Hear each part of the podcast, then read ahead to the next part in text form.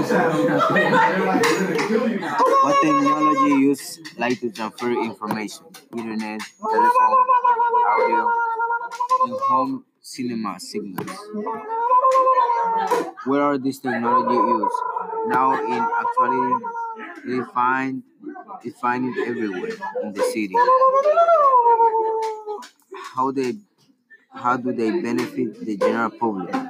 Yes, it can be helpful because you can communicate or give any data or information that you want to share. What could like be used for the future?